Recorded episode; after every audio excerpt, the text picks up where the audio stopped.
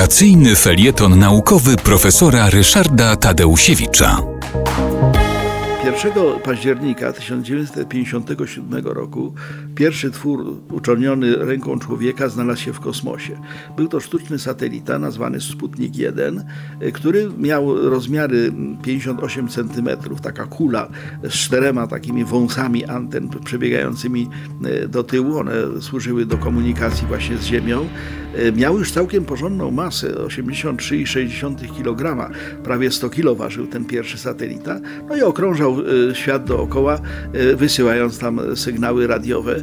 Przeraził to tym bardzo Amerykanów, bo oni byli przekonani, że mają doskonałą obronę przeciwlotniczą, żadnego samolotu z bombą atomową na swoje terytorium nie dopuszczą, wobec tego są bezpieczni. Tymczasem zaczęło im nadlatać nad głową coś, co, co, co zrobili Rosjanie, no i na co oni nie mieli wpływu, no bo, że tak powiem, trudno zestrzelić satelitę z kosmosu.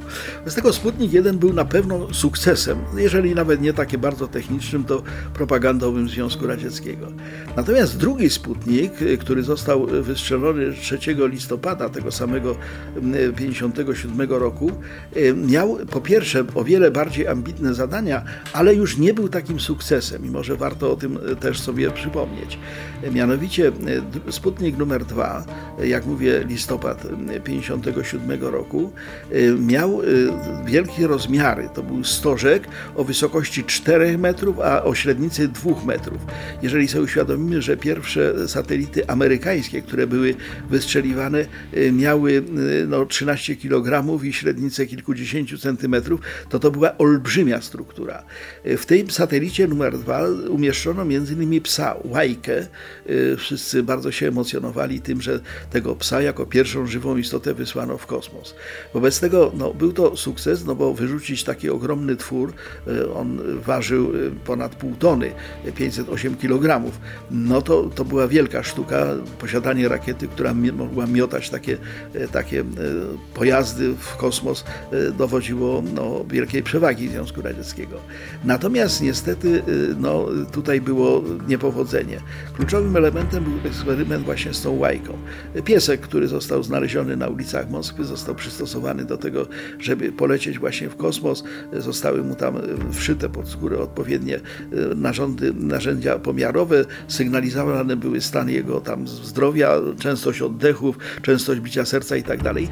No i wobec tego on miał w tym kosmosie przebywać dziesięć dni, miał tam jeść, miał tam no, załatwiać się, po prostu chcieli Rosjanie zobaczyć, jak zachowuje się żywy organizm w kosmosie.